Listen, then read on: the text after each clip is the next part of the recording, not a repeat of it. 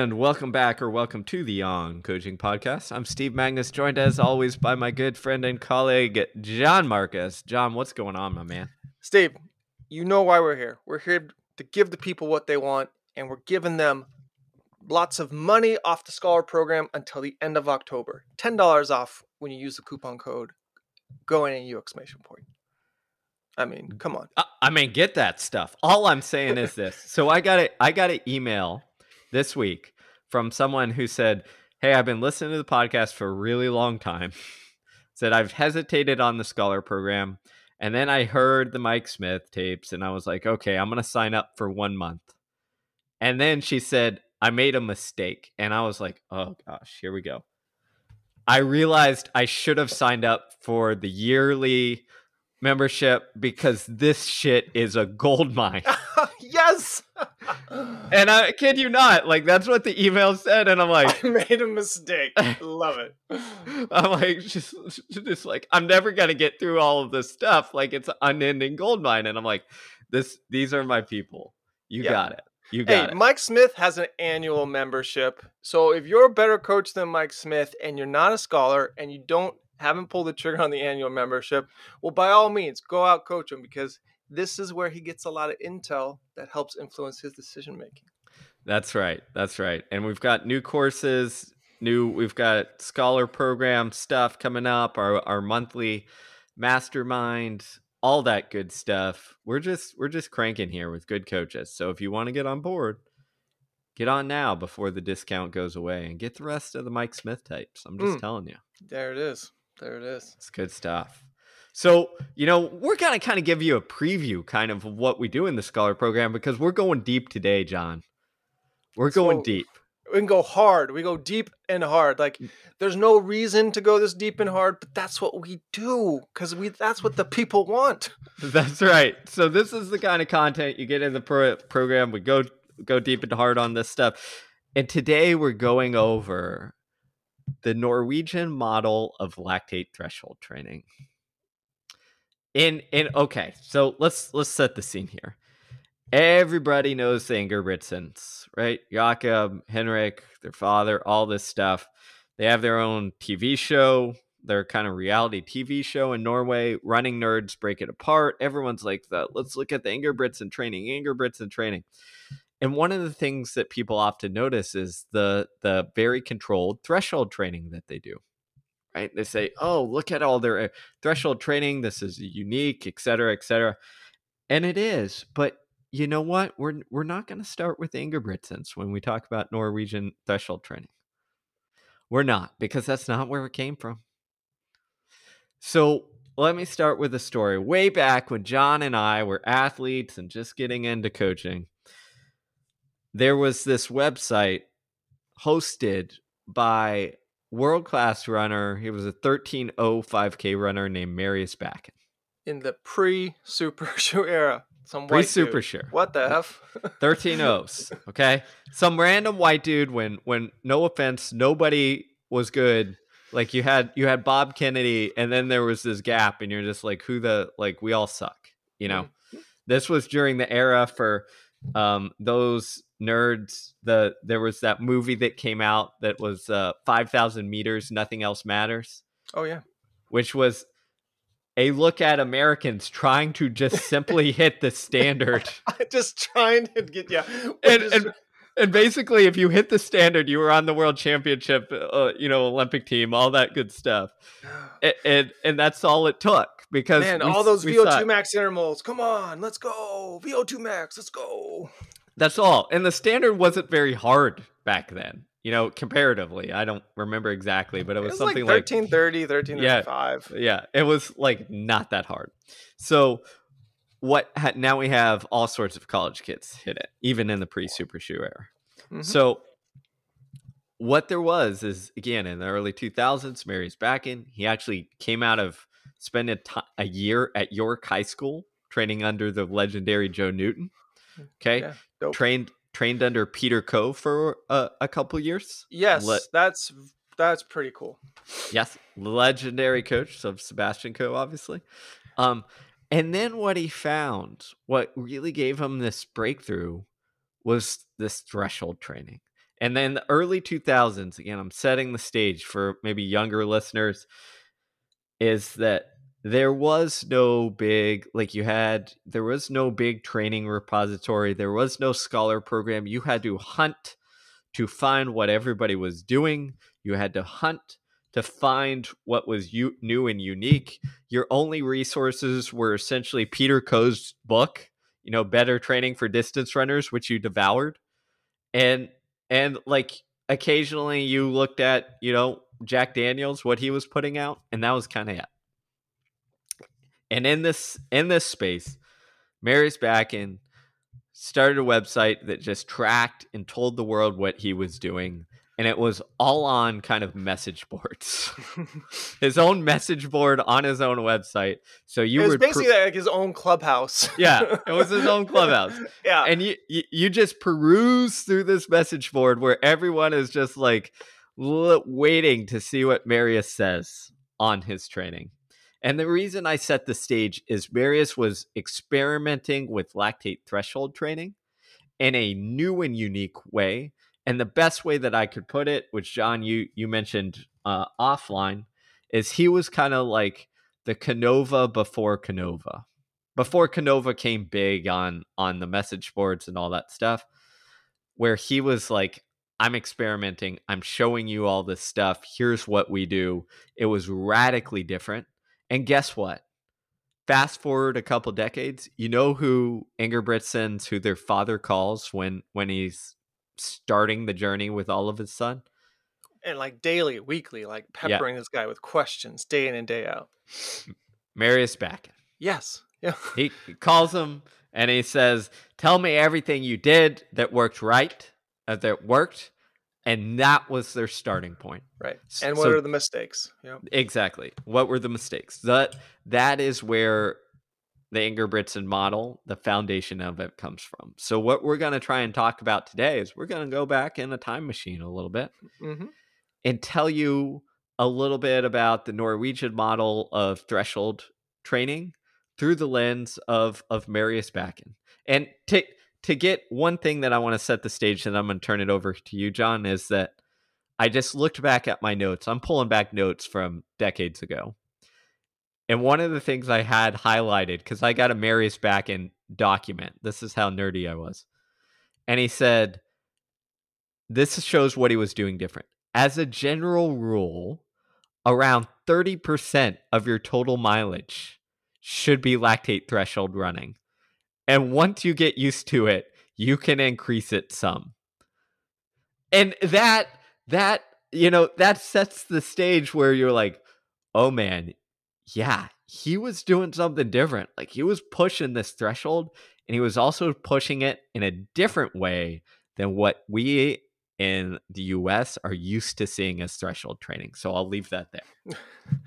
yeah. I mean, threshold is still still a very misunderstood concept by so many coaches and athletes. I you know, I I think Steve, we should just write the tome on what it is and what it isn't because people are still confused about it to this day. We have to go back further though, right? Because here's the reality is Peter Coe is the origin and genesis for Marius Bakken, right? Joe Newton, heavily influenced by Coe, obviously, very deep relationship. So Joe Newton understood these things um, that was going on, whether it was tactically or subconsciously he had an intuition about it through his interaction with Coe, pass it down to the athletes he worked with. And then Coe, right, when one cool thing about Marius Bakken's website is there's letters he's posted of PDFs of letters from Coe, training letters, because that's how they communicated. Coe would write him a letter and be like, okay, yeah, this is good, that's not good. And this started him on the journey of understanding this concept of anaerobic threshold, right? And this is that era when we thought there was a thing called oxygen debt, when we thought lactate was bad, it created acidity, lactic acid, and you had your anaerobic work. And I was like, oh, don't touch that. Uh, don't do too much of that because, oof, that stuff burns you out. And then we had the, you know, quote unquote aerobic work, right? And everyone's super confused. But we have to go even a further step back to Lydiard right? Lydia is the one who introduced 100 mile weeks of what we call today high end or aerobic threshold running as the precursor before other blocks of training. The godfather of block periodization in running, right? All we're going to do is just this one thing and this one thing only. But you have to also remember, right? His recommendation was to build these athletes up to 100 miles a week of high end aerobic running. So we're talking an hour to 90 minutes per day of this. Plus, plus they ran two recovery runs in the morning and mid afternoon of legitimate oxidative recovery. So they're these guys are running three times a day. If you're counting all the miles, right? And he counts all the miles. He goes, "Oh yeah, if we counted every step that they took, it's P- Snell probably ran, if you count every step, 150 to 170 miles a week. But he didn't really count that 50 to 70 miles of aerobic or I mean of the oxidative recovery as training. It was just a supplemental thing that you did. so again, we we have this counting problem, right? Where we nowadays we count everything as a mile and it has equal import. And when you stop and you think about okay, during the marathon base training phase, this half miler is running 170 miles a week. 100 of it is at this high end aerobic threshold, right? And then there's another 50 to 70 is at this oxy of recovery like you're like whoa this is crazy. But then we have to go even a step back further stephen to Igloi and Bob Schul and you look at what Igloi had Bob Schul and those guys do. So early on in their training they would run in the mornings about 90 minutes at a very slow oxidative recovery pace then come back mid morning late morning for a flux essentially style workout, interval workout on the track, where we're spiking lactate, letting it subside, spiking, and then come back in the afternoon. And those sessions also ran about 60 to 90 minutes. So when I tell people they're not working hard enough, they're legitimately not working hard enough. but we think we are because you're Strava or whatever, blah, blah, blah, blah, blah. And these are all people with full time jobs. So they're, they're waking up early in the morning, running 90 minutes easy going to work, lunch break, going to run this interval workout. After work, going to go then run this other interval workout. And so you see the same effect with Bob Schul closing 37 in the Tokyo 5K on cinders, which is insane. because again, he's not, as they would say at the time, he's not in oxygen debt. He's not anaerobic. He's not quote unquote lactic. So this whole, like, when you step back and you look at our historical orientation, understanding about what's going on, people hit it and they hit it right in the right way and they knew what was going on, but they didn't necessarily know what was going on. What Marius Bakken did was he gave scientific language and precision to exactly what was going on through the lens of this lactate threshold training. I love it. And I'm going to give you I'm going to give you some evidence here. Hmm. Okay? Bring it. Because I'm just, I just, I'm just going through my Marius Bakken document. okay, this is. This and you gotta what... remember, like, this is one of Steve's, like, Steve. When I said, "Hey, this is the topic," he's like, his eyes lit up. He's like, "Oh yeah," because if you read mm. Science of Running, right, Marius yeah. Bakken's one of his biggest influences. He names it right there in the book. That's right. So let's let's do this. This is Marius writing. I don't know when, 2003 probably, something like that, right? Mr. Coe's book for periodization.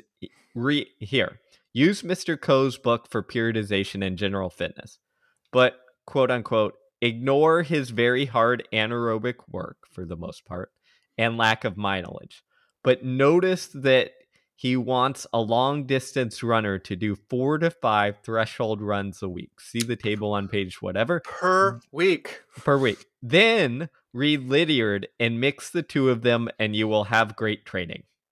Yes. I, I mean, it, I, I mean, it's it's like it's very simple. Like we're tying those things together, where it's like if you realize again, this is what they're they're again. Bakken was coached by Coe. What he's saying is like, yeah, you read the book, like Coe talks about low lower mileage, but most of that essentially is because they didn't count the recovery mileage. No, and that's the other thing. Like this is the thing people have to remember is a lot of people didn't count jogging recovery miles yeah. as training. They didn't. So we, and then you look at it and you're like, oh, snap. They're throwing down five to eight hours a week of this type of quote unquote training, which is not training but recovery. Yes, it, exactly. It, exactly. So I I think that is again like one of the things that we often mistake or miss out here. Now I want to talk about okay, we kind of set the stage. I want to talk about well, why would Marius and Peter Coe say four to five threshold runs a week? Like, are you kidding me? Like, no one can do that. Well, this is the innovation that was started was you know can go all the way back to Igloi, as you said. What was Igloi doing? right? What was Igloi doing? Was well, if you look at his training, you look, you're like, oh, there's intervals every every day, essentially. Well, no, no, no. He was dosing it so that he was getting some of this high end aerobic work, threshold work, and interval style, you know, basically all the time. And here's here's the part where this is, you know, if you go back, you read Peter Coe's book, Better Training for Distance Runners, Coe and Martin you will see this chart that says four to five threshold runs a week. And this is the make, mistake we now make. We generally see that and we say, oh, like a workout is a workout. So that means four to five days where I'm just focused on threshold. But that's not what he meant. It's not what Bakken meant. What they meant was four to five stimuluses of it. Okay. So this is key. So, and the reason this has gotten lost is because, you know, again, not to discredit the guy, but Jack Daniels and others pushed to see like workouts through a single zone. So we do, what do we do? Today we do a VO2 max workout. It's all focused VO2 max, six by 800s at VO2 max, three minutes less. Next day we do a threshold, or two days later we do a threshold workout. It's all focused on threshold. We're going 25 minutes at threshold, call it a day. Then two days later. What what Coe, Bakken, and others were saying is like, whoa, whoa, whoa, here. We need to count, we can mix and blend things so that we're getting these stimuluses multiple times. And this this is the key is if you look at Ingebrigtsen now, if you look at Bakken then, what did they do? well their threshold work often isn't the classic go run a 25 minute threshold or tempo or what have you often what it is is it's broken up fartlek style or interval style kind of similar to Igloi style all i'm saying and it's often done in multiple different sessions during that day or spread out where they do a little bit of threshold and then a little bit of something else. So what you often see would see is maybe threshold work in the morning where you're doing, I don't know, we'll just make up things like five by five minutes. And then in the afternoon, threshold work where you're doing, I don't, eight by three minutes, right? Plus some other stuff. And you're kind of doubling up on this threshold run, threshold work to get this bigger bang for your buck, which is what ultimately allows you to come back to that Bakken stuff at the beginning, ultimately allows you to get up to that 25, 30% of your mileage, which Bakken was recommending at that point. Yeah, I'm, Steve, I'm really glad you said that because it's a miss interpretation and then a misapplication of what we call block style training. So it's actually like if you're just doing threshold or just doing VO2 max or just doing speed, and that's the whole session, that's it. That's a blocked session where we're only focusing on essentially trying to, you know, encourage a stimulus and then eventually adaptation on one uh, quality. But that's exactly what not to do. because then you start thinking in very rigid and regimented ways. And when you think with that degree of rigidity, you start to become inflexible. And so then we start to gravitate towards there's only one way to dose this. And that's what all we're talking about. We are talking about dosage. We're talking about microdosing stimuli and we're talking about adaptation time horizons, right? The best way to like think about this is like just think about alcohol. If you drink three beers every night for about, you know, three weeks, your body will adapt to a point where like it won't get buzzed on the three beers. But if you only drink three beers once every 10 days, your body can't adapt to it because the stimulus is too infrequent, right? The time under tension, as they call it in the weight room, is not frequent enough. It's like a stress and then all these stress hormones come in to kind of like repair all the inflammation that happened and that's it that's the end of it. It's like oh okay. Oh thank god we don't have to deal with that again. But then you kind of have this really infrequent exposure to the stimulus eh, there's really no adaptation that long longitudinal adaptation that takes place.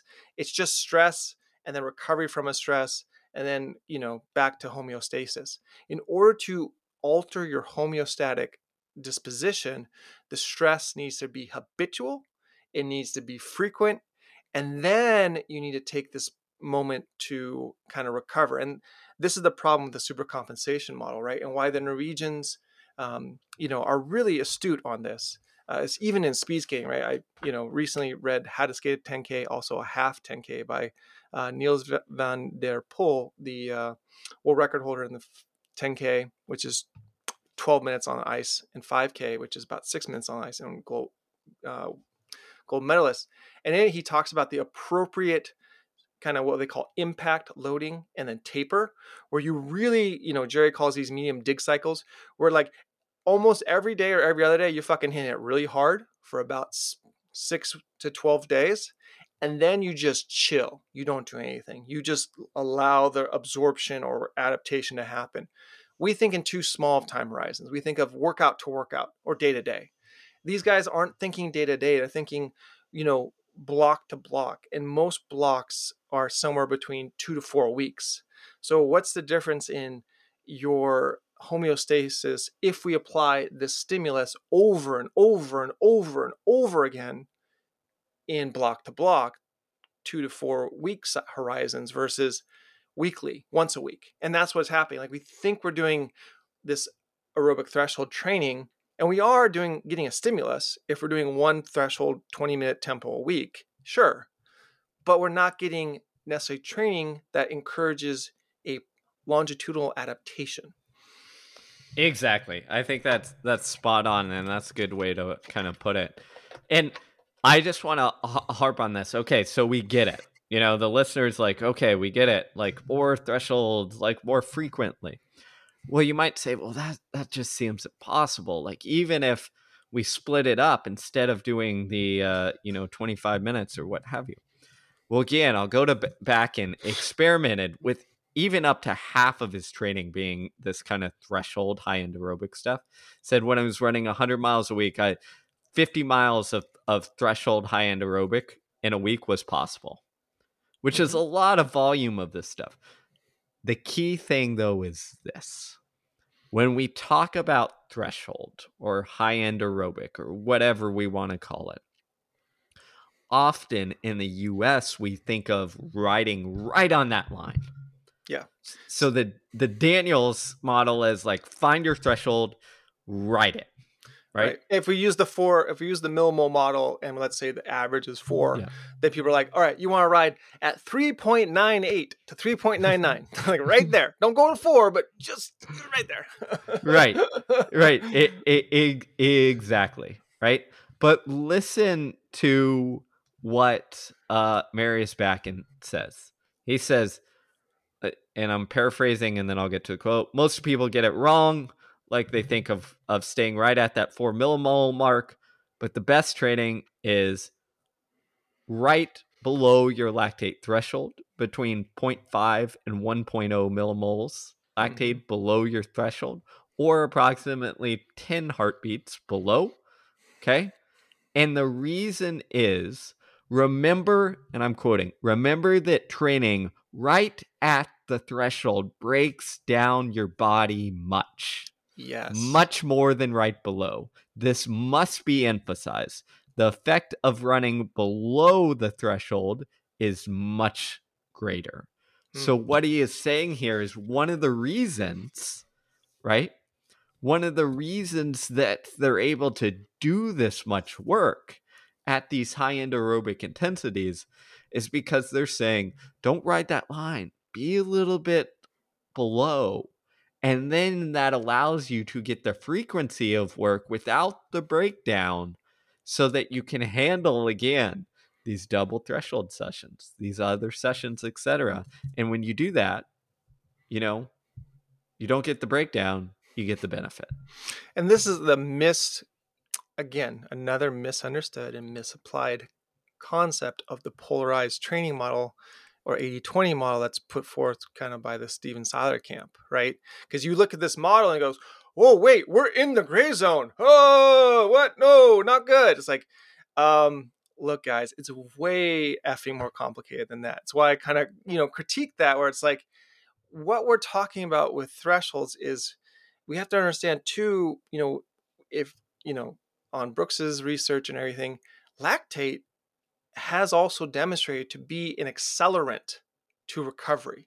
Let me say this again. Lactate has also been demonstrated through scientific research to be an accelerant to the recovery process, not enhance it, quicken it.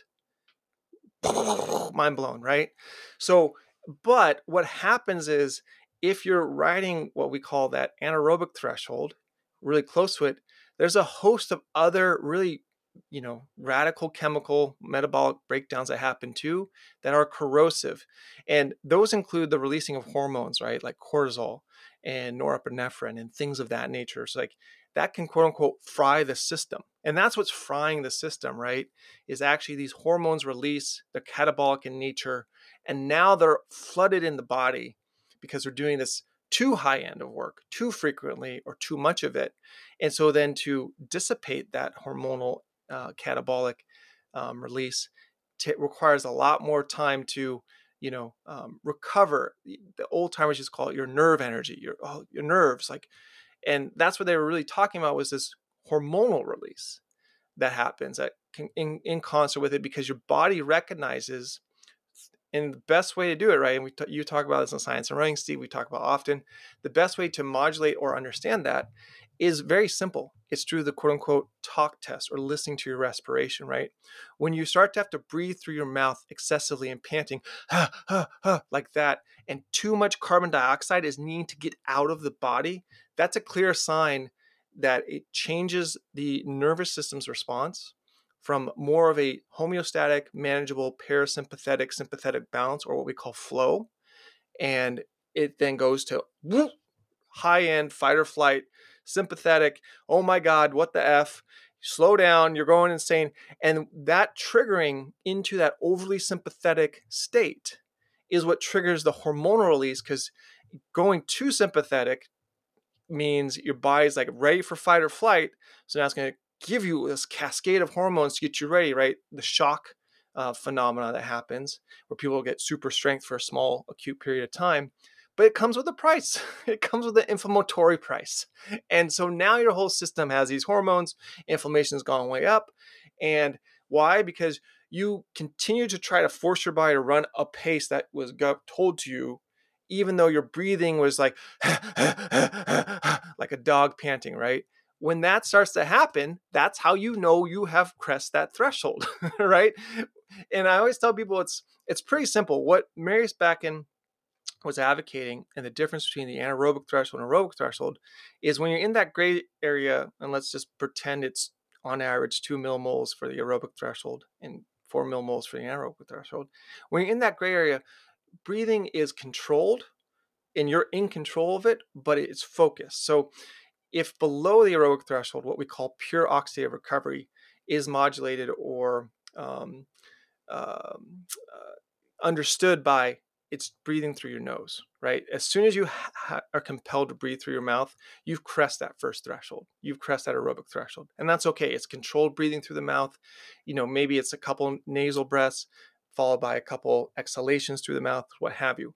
But as soon as it become we're breathing through your nose to get the required amount of oxygen in or out becomes non-negotiable. You can't do it. You'll feel like you'll pass out and faint and die on the spot that's when you know you've crossed the anaerobic threshold. And that's the spot to stay away from. So what Marius Bakken was saying, okay, look, we're going to step even further and be in between. So it'll be like maybe two or three like nasal breaths followed by one or two mouth breaths and exhalations.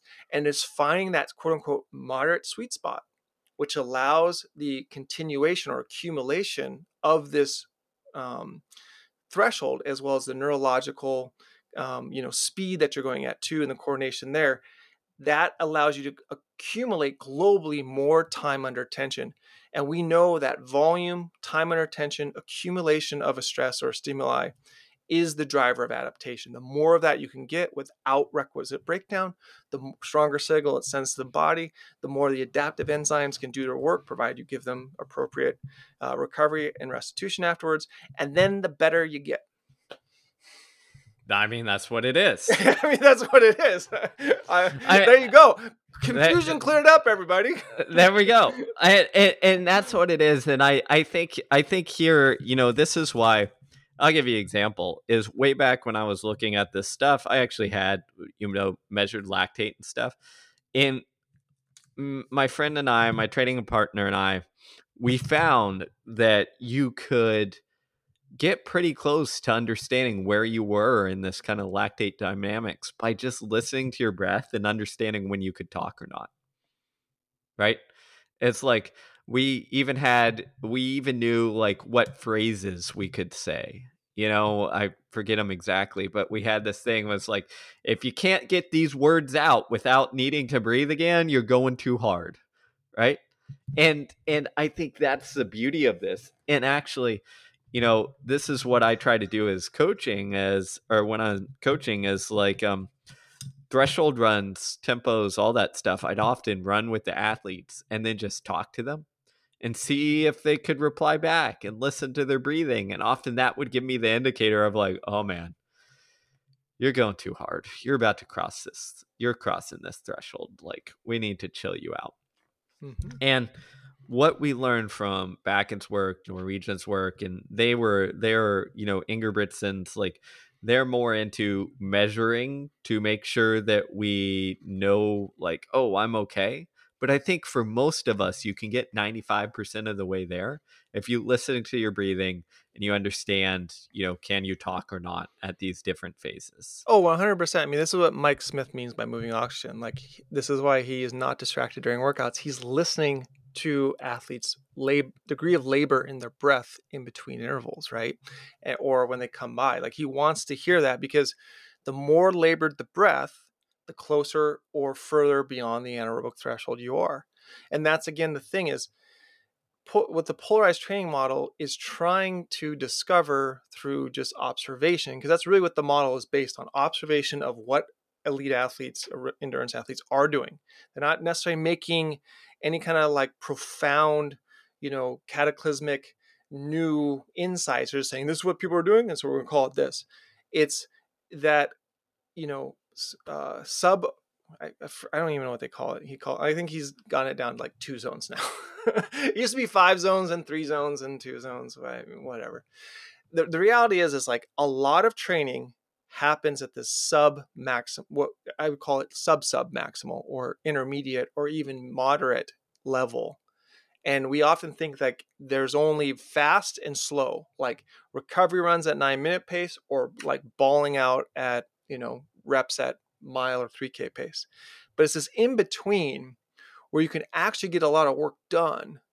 And then what Lydiard was talking about, getting the quote unquote tireless state, where you recover very rapidly from this stress exposure, where you don't have this global fatigue hangover that lasts for days and even hours, right? Because again, it's this weird sweet spot that Marius Bakken found out. And just the extent of how important it is, like if you look at Hicham El training, he would always preface his training with about twice a day for his, you know, kind of um, basic or general endurance block. Twice a day runs for 30 to 45 minutes continuous at anywhere from 545 to 445 pace because he was riding what's called that AT, right? That that threshold spot. Oh, and if you look at Marius Bakken's website now, right, co in Coe's training of them send them a pre-competition or base phase training where it's like all right monday you're run nine miles at six minute pace tuesday in the morning four miles at 515 pace tuesday in the afternoon three miles at 510 pace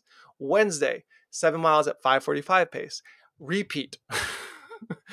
Repeat for the rest of the week. Just go back through that cycle. And so now you're like oh snap. That's training. Daily hard running, quote unquote, but it's this weird moderately hard. And then we kind of like pulled the wool over people's eyes and called it long, slow distance because relative to how fast we were running intervals on the track at mile speed or 800 meter speed, this kind of speed at six minute pace or 510 pace for a male was quote unquote deemed slow. but it's not slow. It, you're moving. You're like you're moving, and that's the whole point is to understand like how to do this um, versus just making it in a continuous run, and that's the only because like you're gonna you're gonna blow up if you try to do it continuously for like 10 miles, right? And the, the prescriptions were very precise with Marius too. He's like, he found about 60 minutes globally accumulative in one session was good. And then you could get that, if you're doing doubles, you could get in the second session another 30 minutes. But, but here's how he would dose it, right? The first session in, of the threshold session in the morning, that would be about six minutes to three minute intervals with about 60 to 90 seconds recovery in between the intervals. So you're getting an hour going at, you know, a mile to K with 60 to 90 seconds standing rest, right? And then you come back in the afternoon and you do something like 25 times 400, right?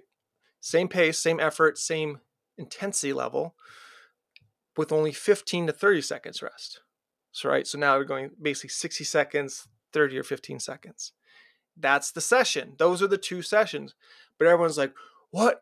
No, if you stop running, and this is why people run in place at stop signs or stoplights, then all of a sudden everything turns off. It's like, no, it doesn't. The body is not that fast. it really is not. It's not that fast to respond. No one ever said you had to run it continuous. No one ever did. It, it, exactly. And that's why, if you look at, for example, we'll pull up uh, a presentation that Gert Ingebrigtsen gave, so the father, on their training.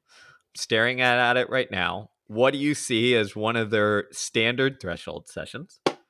Morning, four by six minute threshold. Afternoon, 20 by 400 threshold. I've never even seen this document. The first time I ever heard about it. No, I know. That's FYI. that's what I mean. I mean, like you start saying that, I'm like, oh, I'm gonna pull up this obscure, you know, and it's in Norwegian. So I had to, I had to look up the uh, word for threshold. I, I assume that's what it meant, but it says terskel, and guess what? Guess what terskel translates to, according to Google Translate, threshold. So so there there you go. Um but you know the point is this is like this is how you develop you know when you go back all the way back to peter coe says four to five at threshold runs a week.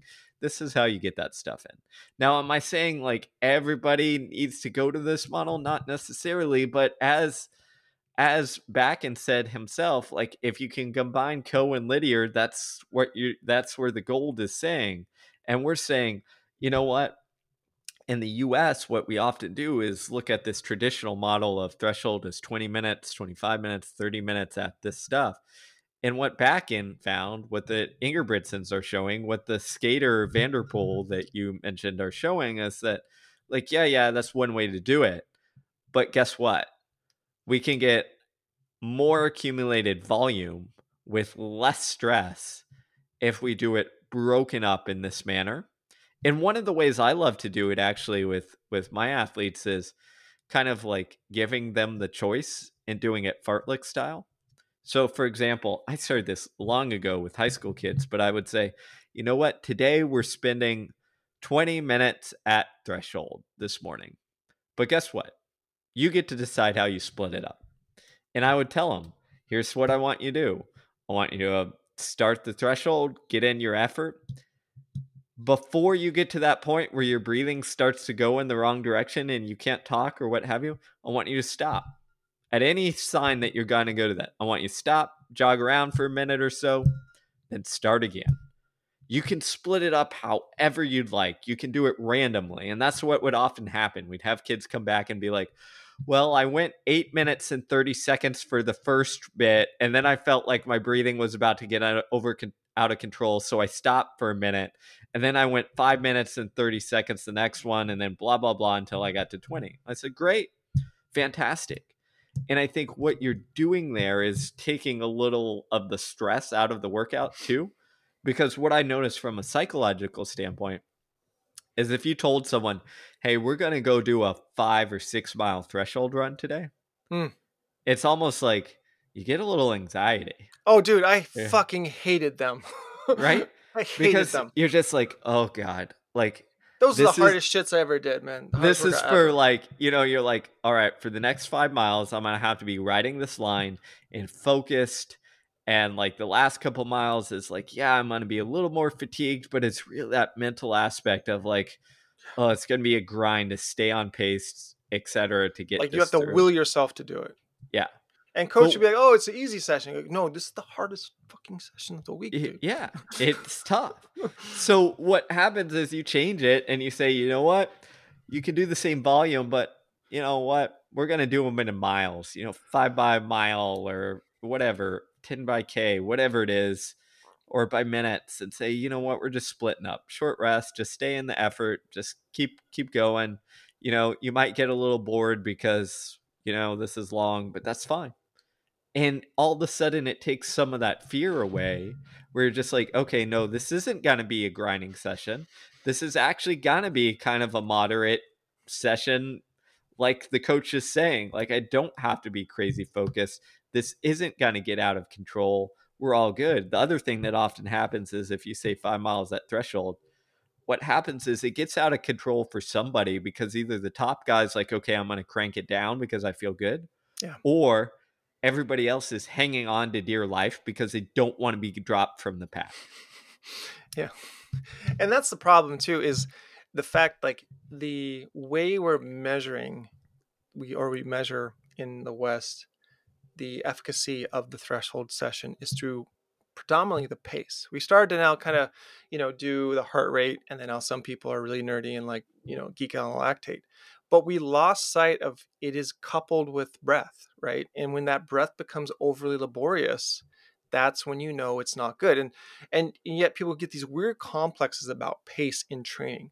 Remember the goal in training is only one thing and one thing only subject the athlete to the desired uh, stimulus to get elicit a reaction that will then create an adaptation.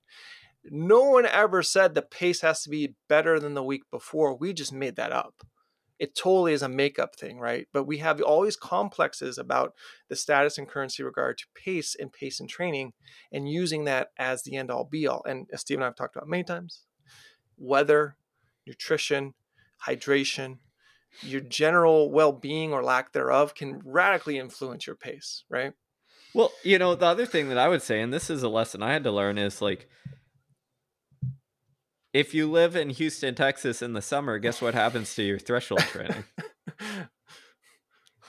It, it you know i will i can literally tell you having tested this on lactate levels like if normally my threshold was quote unquote around five minute pace in the summer it would be like 525 like no joke. Like it's just hmm. like your disaster. And guess what?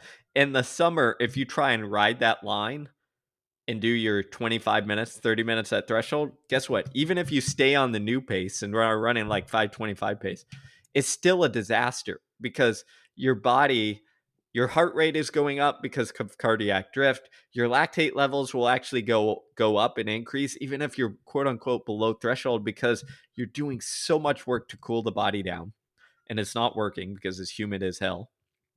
So this is why even this is why i learned very quickly it's like oh forget this stuff. Like split this thing up man. We are splitting it up. And if you do that you often get better bang for your buck. This is why uh, i'll give you two more examples is i was talking to um, someone who actually uh, a couple weeks ago tra- trained like the uh, the navy seals and special warfare and all that stuff right and they were telling me about their program. It was a great program. It was like running is really important to us. And it was like essentially what we do is easy runs. We have one day at kind of like a moderate interval thing. And then we have like one threshold, you know, workout. And I was like, well, what's the threshold? And he's like, always fartlek never, never tempo. Like, or never like the sustained tempo. And it's like, you got to remember these guys aren't quote unquote runners, but the fartlek allows them to stay in the right spot. It prevents them from doing dumb stuff or from overcooking it. And I think that is like the genius of going back to fartlek, but that's what it allows us to do. So, and we got away from that into this more controlled, like tempo thresholds type style, which every once in a while can be fine. Don't get me wrong, especially if you modulate it right. But if we could bring more of that kind of like natural fartlek or controlled fartlek to it, we're able to handle higher volumes, more quote unquote time under tension, which gives us a better adaptation. Yeah, it's interesting because you know this demonization of interval training happened around Lydiard's time, and he was demonizing strict, rigid adherence to interval training by being overly prescriptive on the pace, overly prescriptive on the recovery, and became really monotonous and regimented, right? And the reality is, people then swung the other way and became overly strict and rigid on the idea of continuous training. when interval training is really, really freaking valuable. Why?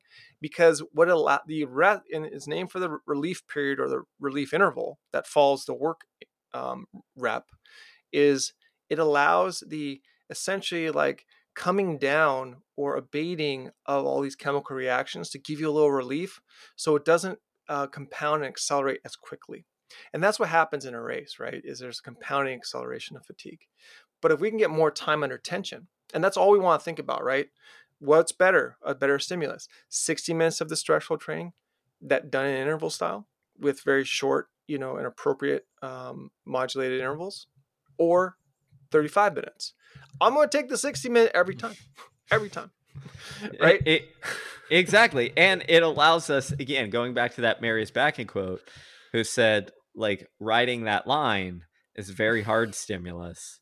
Being just below is something that you can do over and over again. Yeah, let, this is good. Actually, let me read from page 10 in uh, the Nils uh, van der Poel um, tr- training thing.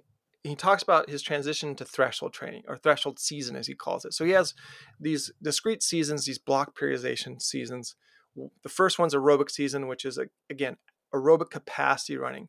So when you think about aerobic capacity work, he's doing it all on the bike, he's not running the best way to think about aerobic capacity is we often talk about this word easy. There's recovery and there's easy. And the way to distinguish it, right, is recovery is running that is below that quote unquote um, aerobic threshold where we start to cross what is deemed from the world of averages, the two uh, millimole, you know, uh, th- uh, lactate production. So when we're talking about aerobic capacity, we're like just above that. We're just above like 2.1 to maybe 2.5, right? So that's where a lot of the aerobic capacity work is being done. Not recovery running, which is below that, which is just getting the blood flowing with no aerobic enzyme stimulus, right above. So that's, he prefaces uh, this season, this block of training, with a aerobic capacity block where he's getting about 30 to 35 hours on the bike of that um, type of riding or cycling or stimulus. So now he goes into threshold season. Now, threshold season is the Norwegian concept of threshold season, where he's trying to get about, if we're, again, we're going on these hypothetical 2.0, 4.0 millimole models, he's now in the wanting to be in the threes, so to speak, but not too high end of the threes, lower end of the threes, right? So again, aerobic capacity in the twos, low to middle twos, threshold training the threes. All right, here's what he says. I started a threshold season in August, it lasted approximately 10 weeks. I dropped the hours from 35 hours of training to 25 hours weekly and tried to do as many of these hours on threshold as possible. It was important not to start off too hard, so I always made a smooth transition from going from aerobic to reaching higher levels of weekly threshold hours. I started the threshold season with sessions like, and this is on the bike, six times eight minutes, a few times a week, and increased the load as rapidly as possible, which is again a product of block training, really smart. Uh, reaching eight hours weekly with sessions like four times 30 minutes, six times 15 minutes. So, see, he's still interval style on the bike with this quote unquote what we consider medium to higher end threshold work.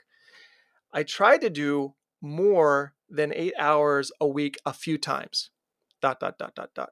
It always always backfired.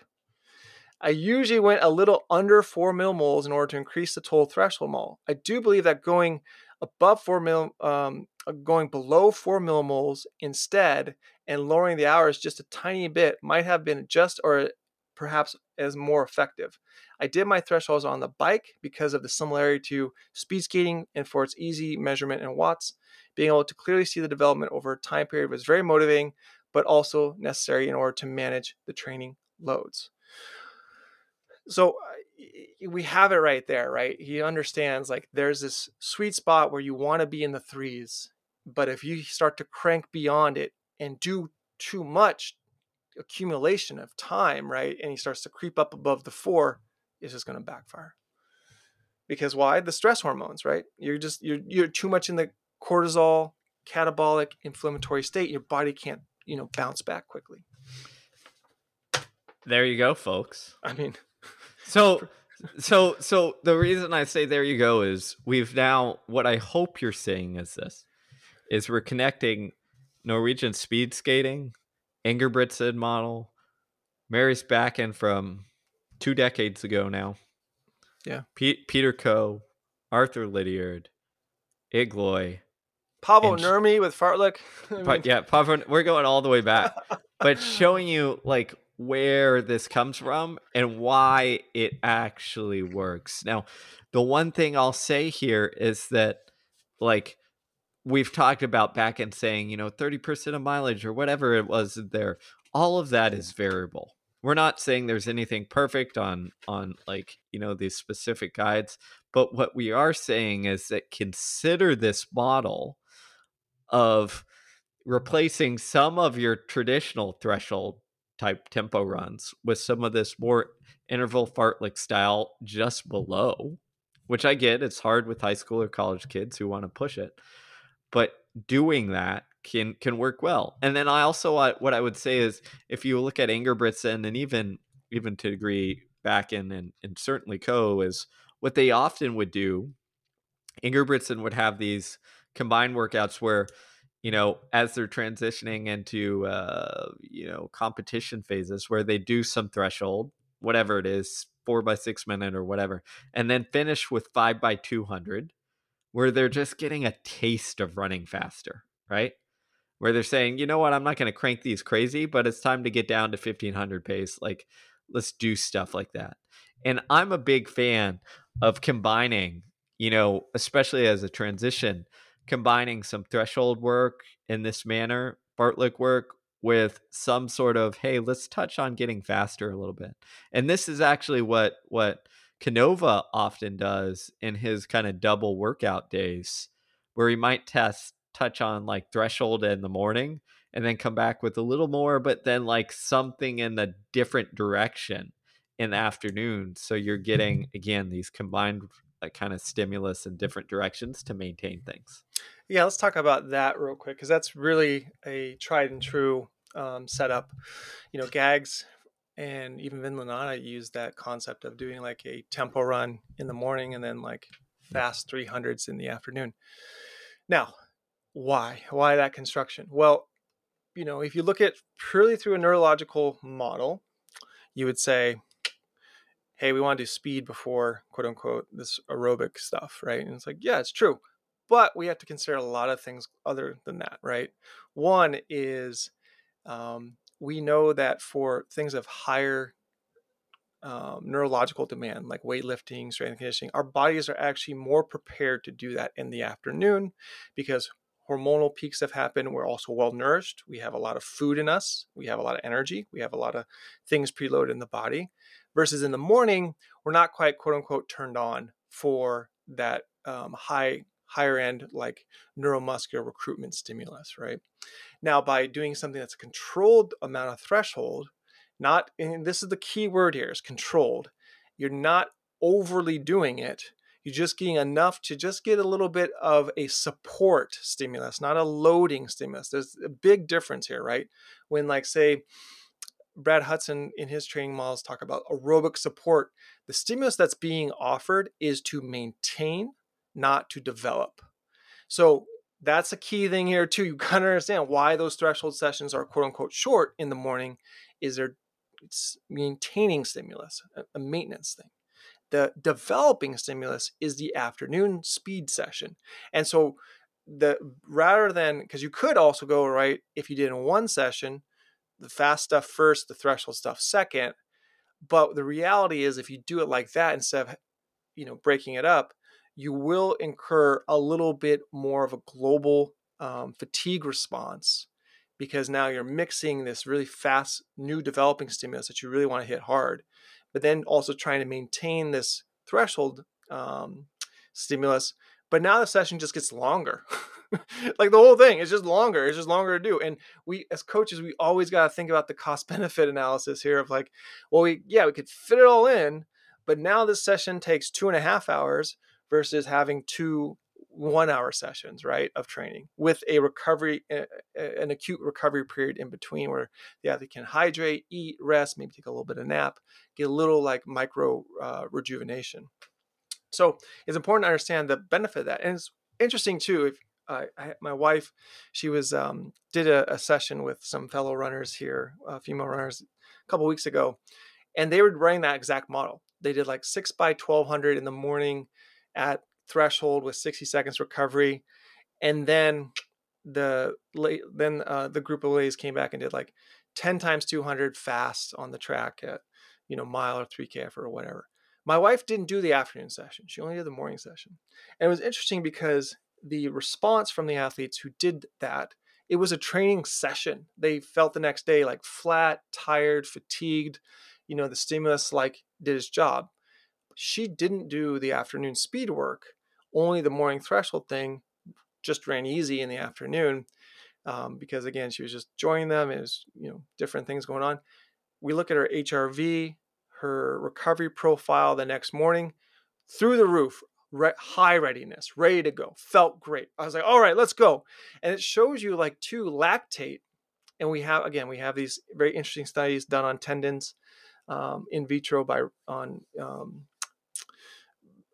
in research, and it shows that this lactate accumulation does accelerate recovery. But again, as we saw with Marius Bakken then applied here with uh, Nils van der Poel, it's like there's a sweet spot. We can't get too much of it because you might get more lactate in, but that more lactate also then comes with more um, you know negative hormone release so it's this it's this it's this treading water which is always, always, always shows you it's you know valid and truth because that's one of Mother Nature's like right laws is everything in moderation. the middle path, right? That's how we know it is correct because it's it's right there, smack in the middle. that's that's right, the middle path. I know, but Love you'll it. even see that like um, it makes more sense in light where it's like I've talked about before. Even having these aerobic flushes right? Where it's like athletes run 200 meters at a very 10k pace, 15k pace, and then 200 meter jog after you do a really taxing what we the old timers yeah. would call anaerobic session to create some flush. We're creating some more lactate dumpage, and then everyone ultimately feels better acutely right then and there, and then also intermediately from day to day. And now it's like, oh, that's why that works. oh, that's why like six to eight by 200 meter flushes work because it encourages his lactate production, which then stimulates and accelerates better recovery. Yep. Lactate, the gift that keeps on giving. you you gotta love it, man. You gotta love how uh, how it all kind of fits together. I know, and when you connect the dots, it's so freaking cool. So you know, there you go. This is this is what I would call a connect the dots podcast, and this and- is what we do on the daily in the Scholar Clubhouse. We connect those dots. That's right. So if you enjoyed this, you're going to love the Clubhouse. You're going to love the Scholar program where we go deep on stuff. So consider signing up, checking it out. Promise, as I said, the emailer at the beginning, you won't be disappointed. You're going to be shocked and awe by the the goods that you get. Honestly, so, like the biggest thing is I'm so surprised at our retention rate. You know, like yeah. in the mm. beginning when we were kind of figuring out what we are doing, it would be like, you know, very, you know, lot churn. But now our retention rate is like through the roof. I'm like, man, people are sticking with it because the value's there. That's that's right. That's what we're all about, giving more value. So check that out. We hope you enjoyed this podcast. If you liked it, share it with a friend, share it with someone who needs to learn about lactate threshold training and the true and maybe someone who's obsessed with the Norwegian training, understand where it came from, go deep. That's what we do here. So we appreciate you listening. We appreciate all of our everybody taking the time out of their day to to listen to our work. So until next time, everybody, keep on coaching, keep on running.